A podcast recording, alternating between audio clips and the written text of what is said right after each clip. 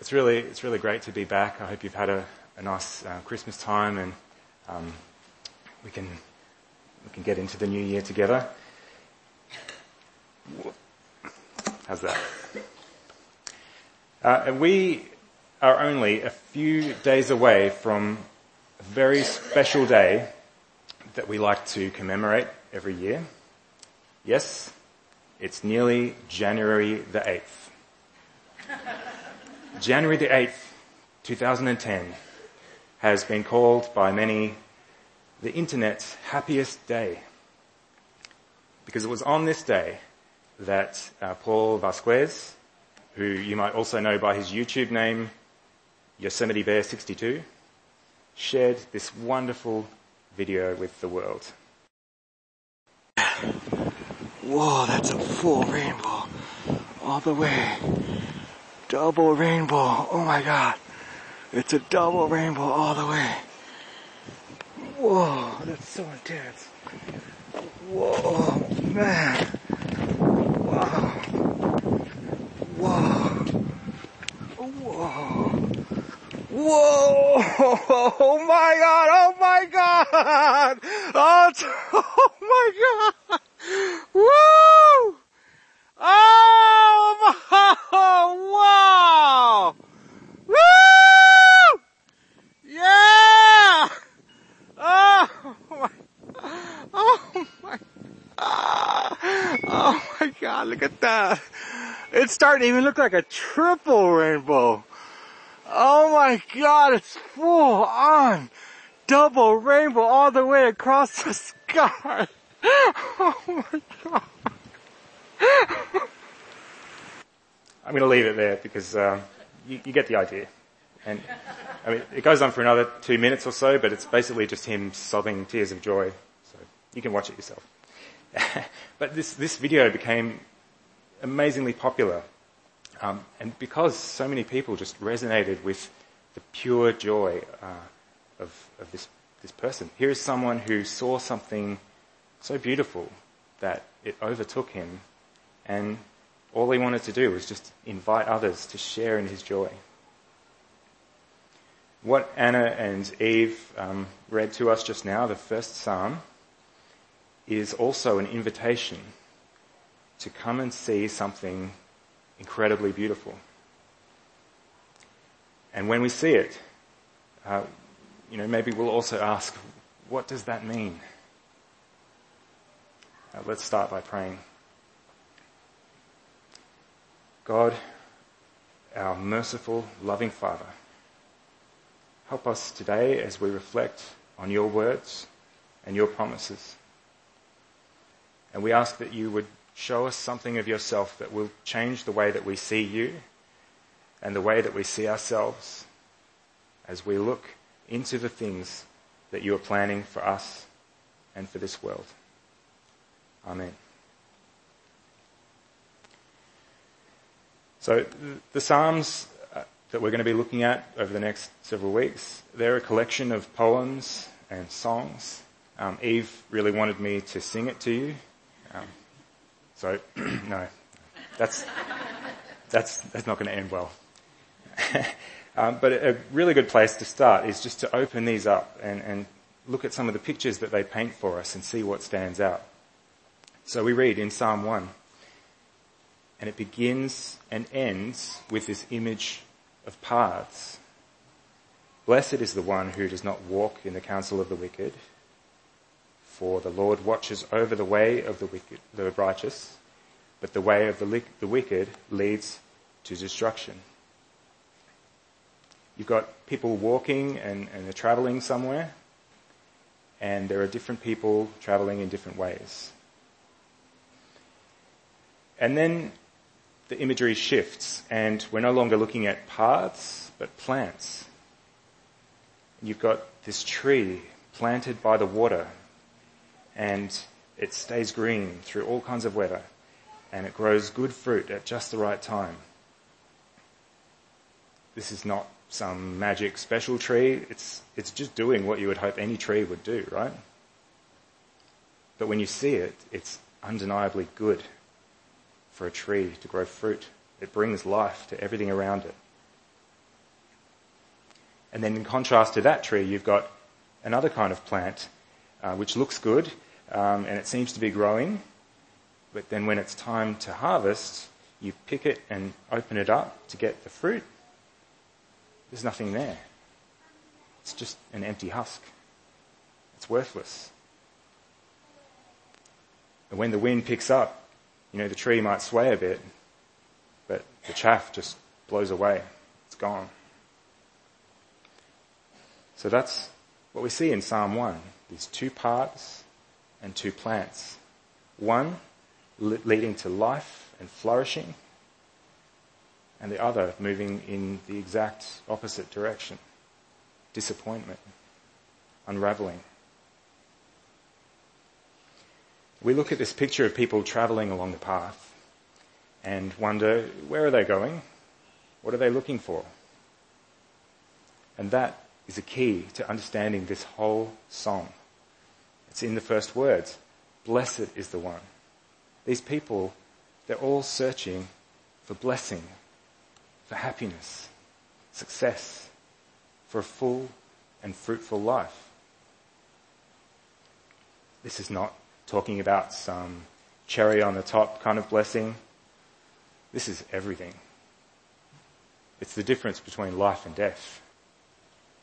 Because happiness is what we were made for. We were made to glorify God and enjoy Him forever. Or as John Piper likes to say, to glorify God by enjoying Him forever. We were made for happiness.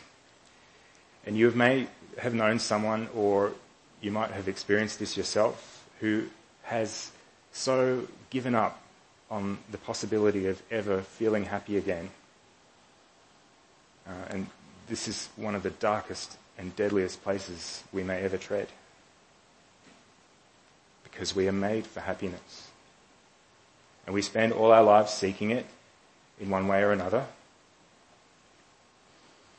To use uh, some more poetic language that the Bible gives us, you could even say that everyone spends their life trying to create their own little Eden paradise their own heaven on earth. Everyone wants that kind of happiness and success, and they rightly want it to never end. But there is a big problem because in our quest to create our own little heaven on earth, we all too often, in the process, create hell on earth for others. You know what I'm talking about? Let's be honest, sometimes it's even on purpose. We just think, I want that, I don't care what you want. Uh, but more often, it's in those times when we have the ability and the resources to ease someone else's misery, but we choose to ignore them and just focus on our own needs instead.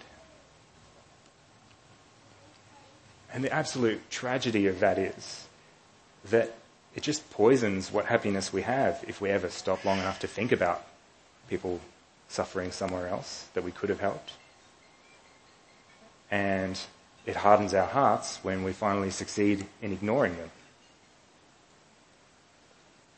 And a lot of this, I think, is fueled by our fear, which sets us in competition with each other. Let me give an example. Anna and I have two beautiful daughters, Eve and Nora. And most of the time, they adore each other. But other times, not so much. Sometimes they fight. And quite often the fight starts because one of them thinks that the other one is going to make them miss out on something good. Like, there's two of us and only one of that thing, so I better get in there first. Uh, they're just being normal kids. Like that's natural impulse. And for Anna and I, as parents, a lot of our energy just goes into trying to convince them, hey, look around. Neither of you is going to miss out. And there will be plenty for everyone if we just share what we have.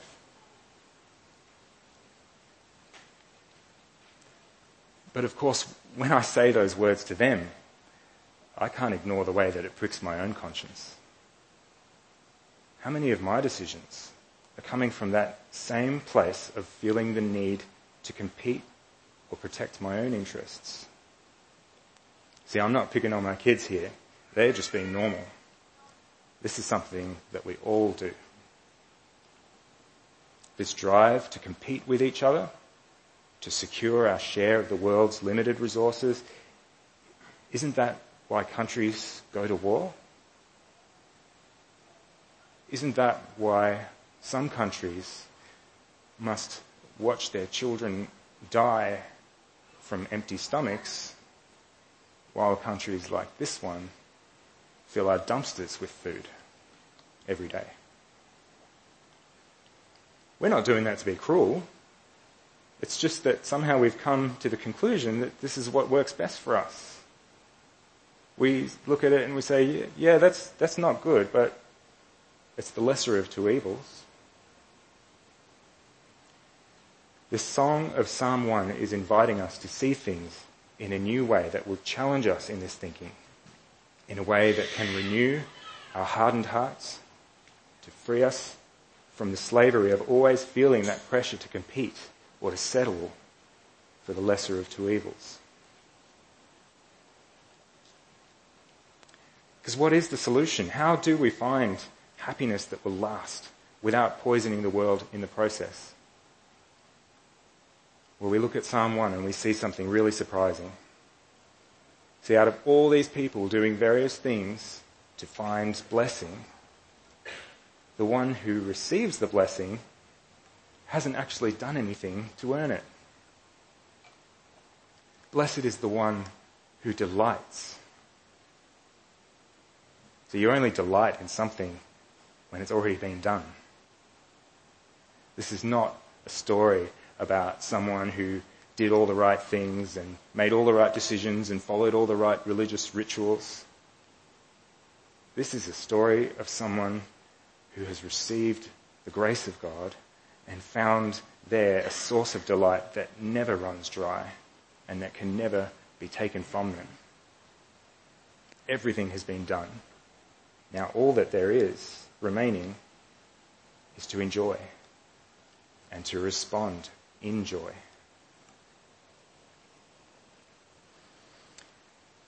And there's something else surprising here, what surprised me. It's, it's what this person is delighting in. Blessed is the one whose delight is in the law of the Lord. And on his law they meditate day and night. Like I get the delight bit, that sounds nice. But what's going on with delighting in the law and meditating on it? It sounds weird and religious-y, doesn't it? Like when I was a uni student, um, I often rode my bike into the city, and one day I was in a rush to get to a class, and as I pulled up to an intersection, I quickly unclipped my helmet and then braked to a stop and jumped off and began to chain the bike up. Unfortunately, a policeman was standing there and he saw me unclip my helmet before coming to a complete stop and he handed me a fine on the spot. And I tell you, my delight was not in the law on that day. Though it did lead me into some fairly deep meditations, but I'm not going to repeat any of the thoughts of those particular meditations for you. Because the thing we need to remember is that this song is not talking about any old law. This is God's law. When Moses led God's people out of slavery, God gave them this law as a sign that they belonged to Him so that by following it, they would be a model showing all the nations around what he was like, how different he was. And after Moses came Joshua, and listen to what God says as he is about to bring the people into the land of the promise. In Joshua chapter 1 verse 8, we read the words of God. Keep this book of the law always on your lips. Meditate on it day and night, so that you may be careful to do everything written in it. then you will be prosperous and successful. God is saying, I'm giving you this law so that you will know what I am like and how much I desire to bless you no matter what. And hundreds of years later, the author of Psalm 1 quoted these words because he saw that these instructions were not only for them, but for him too, and, and for us too. Because God's laws are not like our laws. Human laws of our government are there to essentially restrict freedom. And they're backed up by the threat of punishment or imprisonment. God's laws are made to bring prisoners into freedom. And they're backed up by his promise. Like read the Ten Commandments. Love God who brought you out of slavery. Do not murder. Like, do not steal. You know, you know them. These are not the demands of some divine dictator. They are there to spur our imagination and hope in his creative, redeeming power of what the world could be like. Our laws say, do not murder or you'll be punished.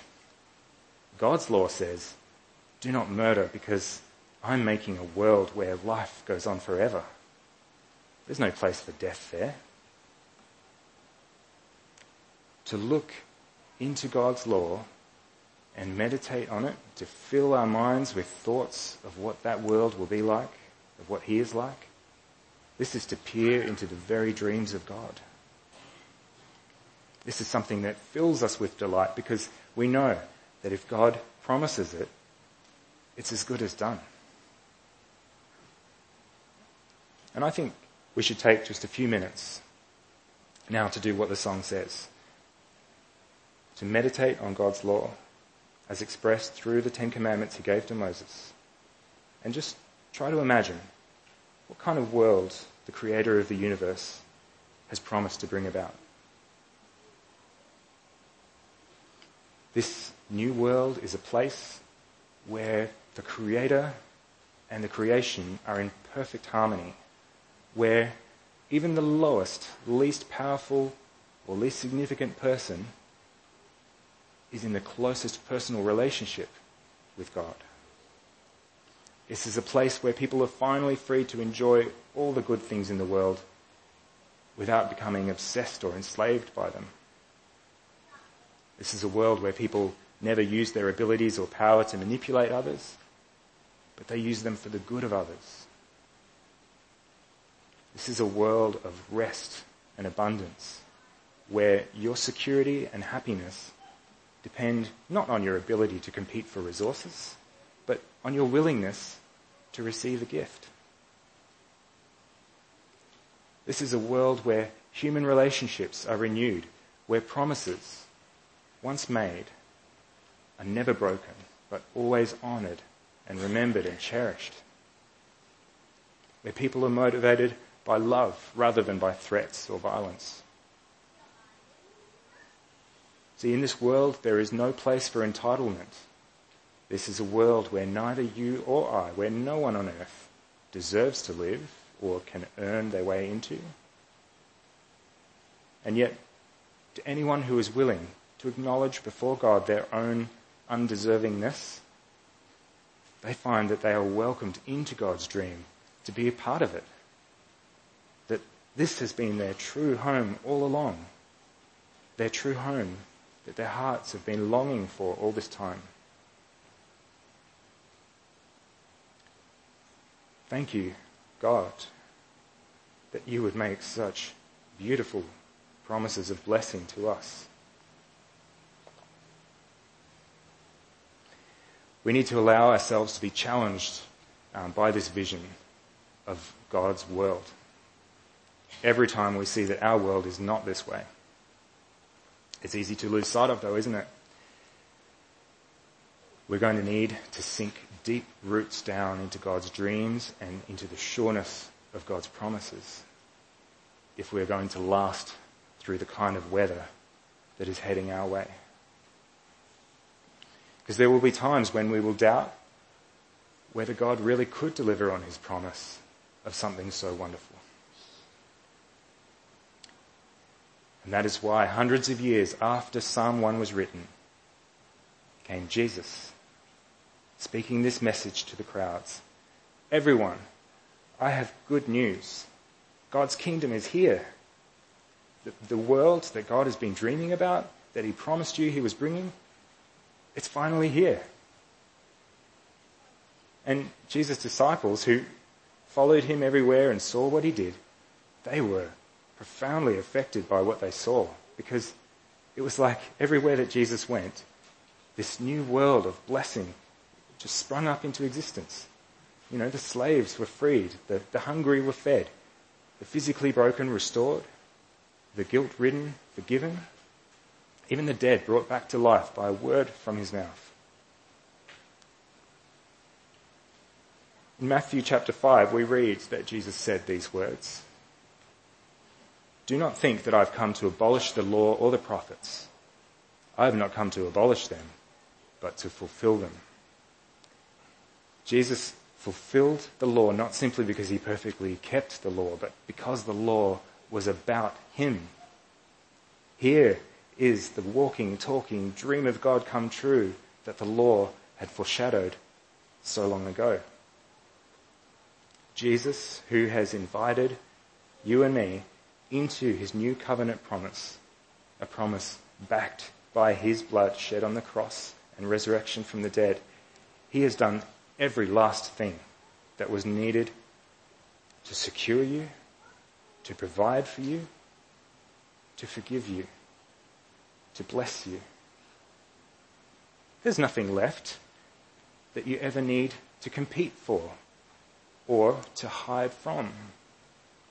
It's all done. Jesus has done it. You might ask the question, how much does God want this world that he's dreaming of? What length is he prepared to go to to make sure that it comes about and that you and I are able to enter into it and enjoy it with him? Well, Hebrews 12 gives us an idea of how far God is willing to go. It says, let us fix our eyes on Jesus. For the joy set before him, he endured the cross, scorning its shame. Because Jesus knew that God was bringing about the restoration of the world through him, and he knew that he was bringing us into it to enjoy it. This is what motivated him. Let that sink in. Let, meditate on that. It was not through gritted teeth that Jesus marched towards his public humiliation and execution. It was with a heart overflowing with joy. Because he knew this was how he was going to bring you and I out of slavery into the beautiful land of promise. And if you ever worry that you don't deserve God's blessing to live in his good world forever, be encouraged because in this you have just made the grade. It, it is for the undeserving. Jesus fulfills Psalm 1 as he invites us into a blessing that cannot be earned by what we do, is only received by delighting in what he has done. Jesus invites us to share in his joy, believing in God's promises, because then we will no longer be enslaved by our drive to compete or to protect our interests. The way to the blessing is not a path, it's a person. Jesus is the way. And through him, through following him, we are finally free to put the needs of others ahead of our own, inviting others to share in this great joy of his promise. Then we will no longer be left grasping fake fruit that blows away in the wind, but we will share in the joy of the true spiritual fruit that God has made us to enjoy with Him. Let's pray.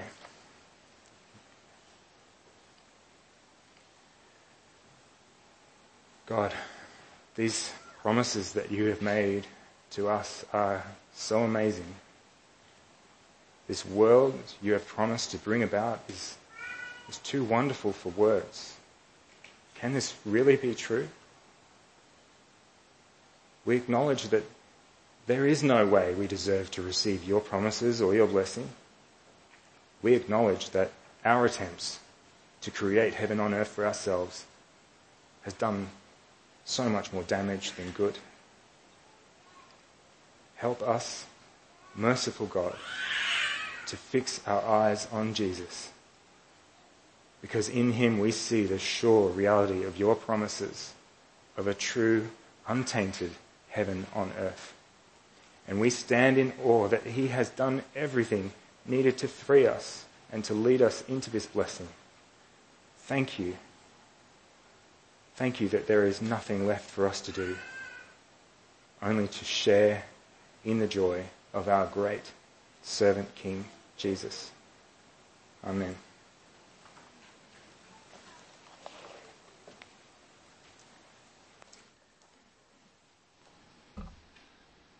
Thanks, Josh.